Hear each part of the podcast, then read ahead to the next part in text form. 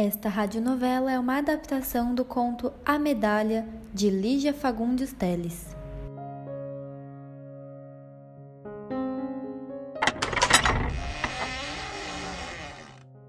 Ela entrou na ponta dos pés. Tirou os sapatos para subir a escada. O terceiro degrau rangia. Para que a mãe não ouvisse, pulou apoiando-se no corrimão. Joana!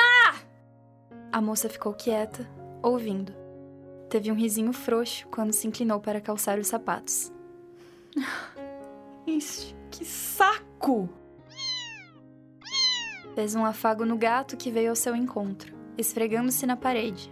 Pegou ele no colo. Flor, Flor, então, meu bem. Joana! Assustado com um grito, o gato fugiu pela escada abaixo. Ela prosseguiu sem pressa, arrastando os pés. O quarto estava iluminado. Empurrou a porta. Acordada ainda, mãe? A mulher girou a cadeira de rodas e ficou na frente da porta. Vestia uma camisola de flanela e tinha um casaco de tricô atirado nos ombros. Os olhos inchados reduziam-se a dois riscos pretos na face amarela. Precisava ser também na véspera do casamento. Precisava ser a véspera. A mulher repetia, agarrando-se aos braços da cadeira. Precisava. Cadela, já viu sua cara no espelho? Já viu? A moça se encostou no batente da porta.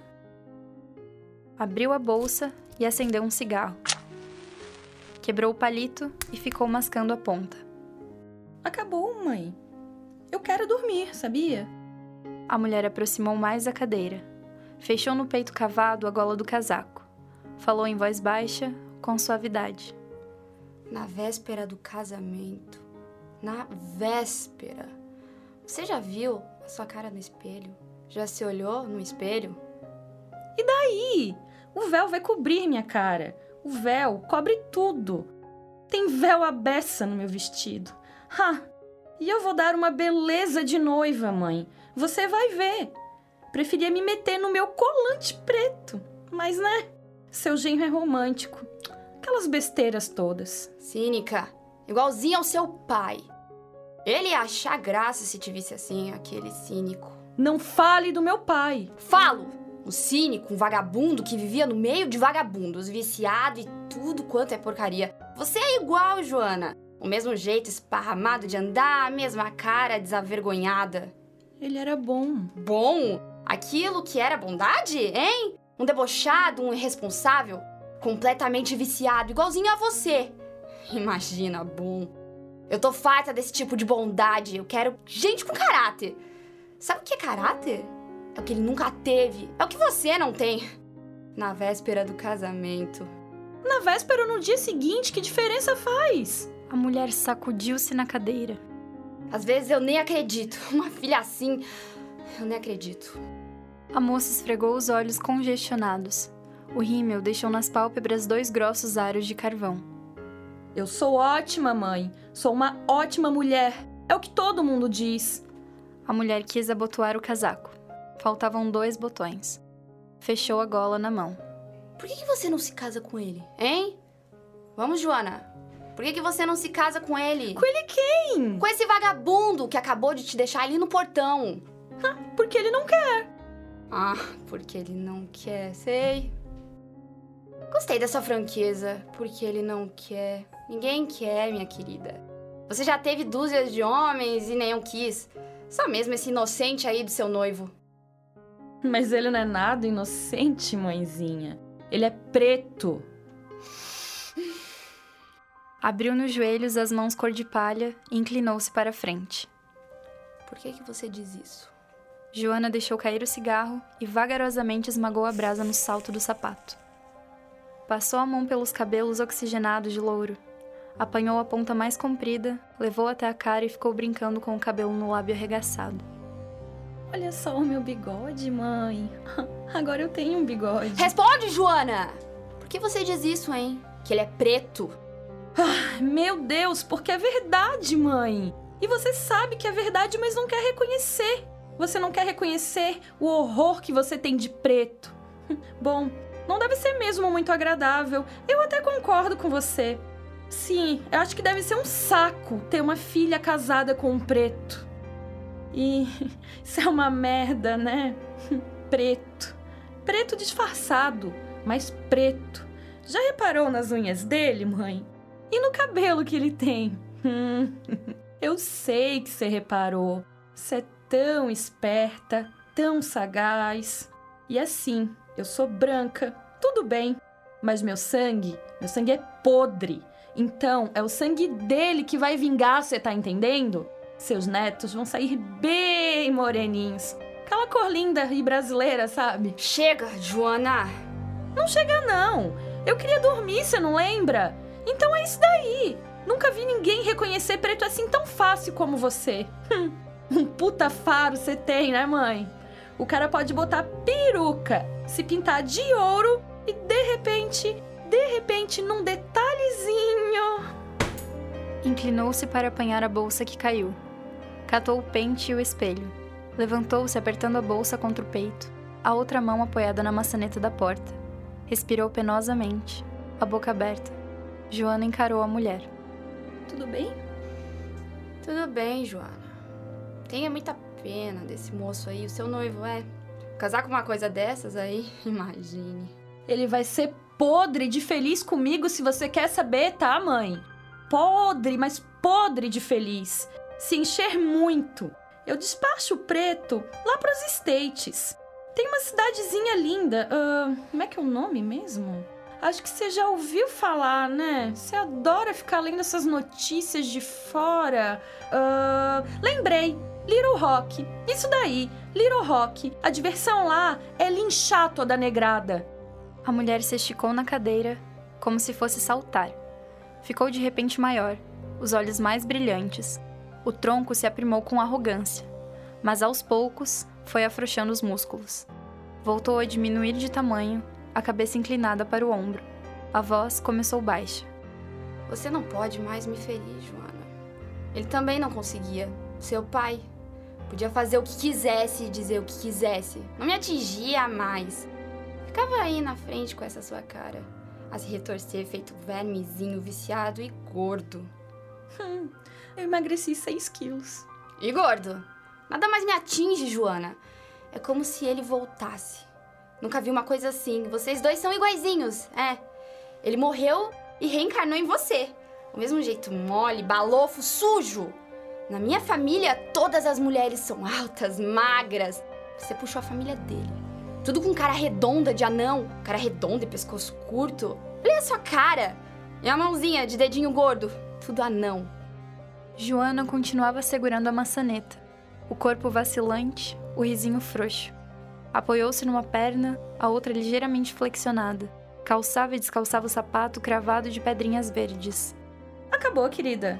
Eu quero dormir. A luz da manhã já se insinuava na vidraça. A mulher fez um gesto mortiço na direção da janela. Fiz o que pude. Então tá bom, tá tudo bem. Agora eu quero dormir um pouco. Eu posso dormir? Instante, ainda. Espera aí. Lembrei agora. Era Milton, não era? O nome daquele seu primo. O primeiro da lista. Nem 15 anos você tinha, Joana, nem 15 anos. E já se agarrava com ele na escada, emendava naquele devasso. Ele não era devasso. Não? E aquelas doenças todas? Vivia pendurado em negras. Viveu anos com aquela empregadinha peituda. Pensa que eu não sei? Ele não era um devasso. E ele me amou. Amor. Fugiu como um rato quando foram pilhados. Safado. Fugiu como fugiram os outros. Nenhum quis ficar, Joana. Nenhum. Eu vi dezenas deles, casados, divorciados, toda uma corja te apertando aí nas esquinas, de trás das portas.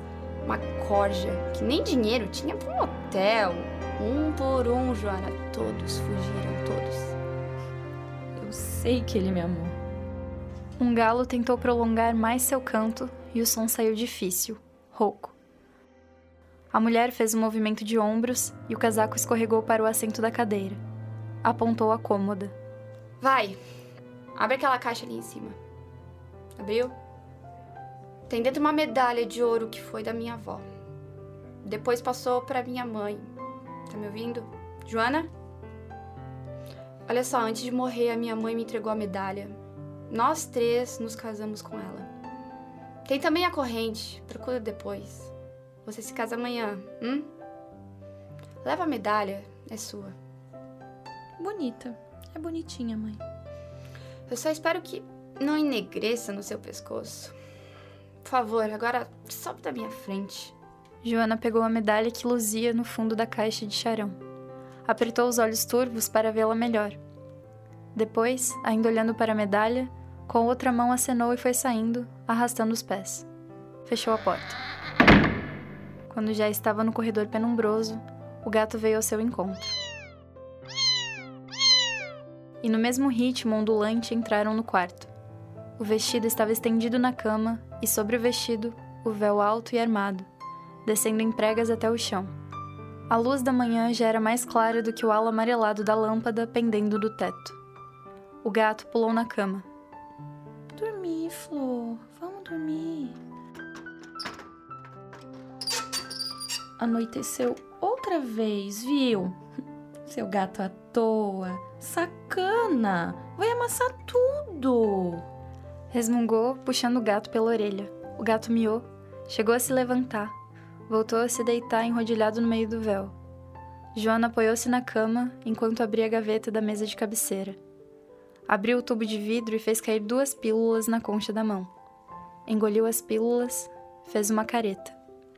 Não vai me buscar um copo d'água? Não vai? Seu sacana! Amassou tudo! Podia me trazer água! Tô com tanta sede, porra! Deitou-se molemente na cama e, apanhando uma ponta do véu, cobriu a cara com ele. Fechou os olhos e tateou por entre o véu, tentando achar o gato. Desistiu. Ficou olhando a lâmpada através das lágrimas. Você fugiu. Que você fugiu de mim na escada? Eu precisava tanto de você, eu precisava tanto. Você tá me escutando? Você não devia me largar sozinha naquela escada. Foi horrível, meu amor. Eu precisava tanto, tanto de você. Tomou furiosamente o véu em suas mãos e sufocou nele os soluços. Atirou longe os sapatos, ficou rolando docemente a cabeça no travesseiro, se acariciando no tecido da fronha. Agora as lágrimas corriam mais espaçadas, mais limpas. Eu não podia ficar sozinha naquela escada. Eu não podia. Repetiu e abriu a mão para ver de novo a medalha. Ardiam os olhos borrados. Esfregou-os e começou a rir baixinho.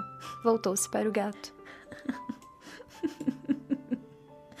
Você vai ganhar um presente, seu sacana. Quer um presente? Quer? Levantou-se cambaleante, apertou os olhos contra as palmas das mãos e seguiu estonteada por entre os móveis. Abriu as portas do armário, abriu a gaveta, atirou as roupas no chão. Hum, uma fita. Eu acho que tinha uma fita por aqui, não tinha? Ai, aquela fitinha vermelha. Choramingou e ficou de joelhos. Espera. Pera, espera. Hum, ai, achei, achei. que beleza de fita, encontrei. Flor, você vai brilhar, tá? Espera um pouquinho. Deixa eu colocar aqui a fita. Ai, nessa droga de argola. Hum, tá.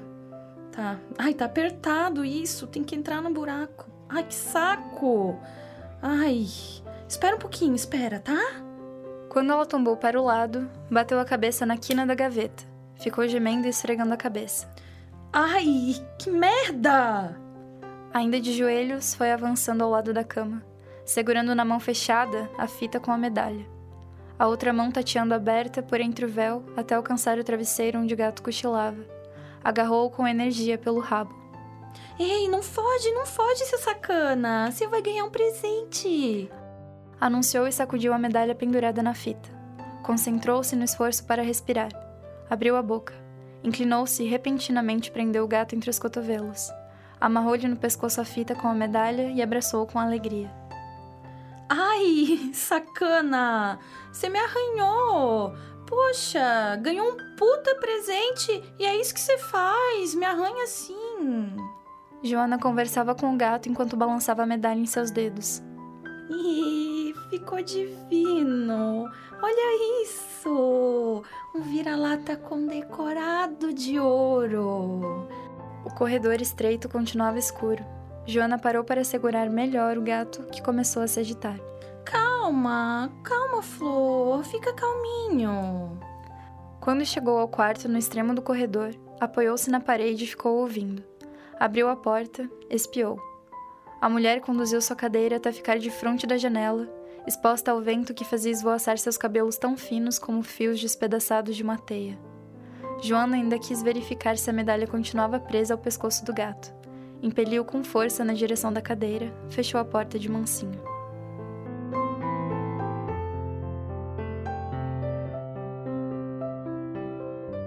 Esta radionovela foi produzida na disciplina de Áudio e Radiojornalismo Avançado 2 no segundo semestre de 2019.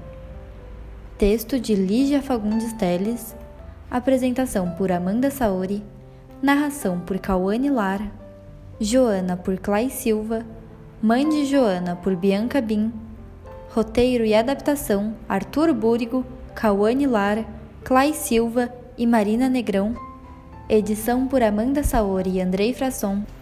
Orientação da professora Valciso Culoto. Técnica por Peter Lobo.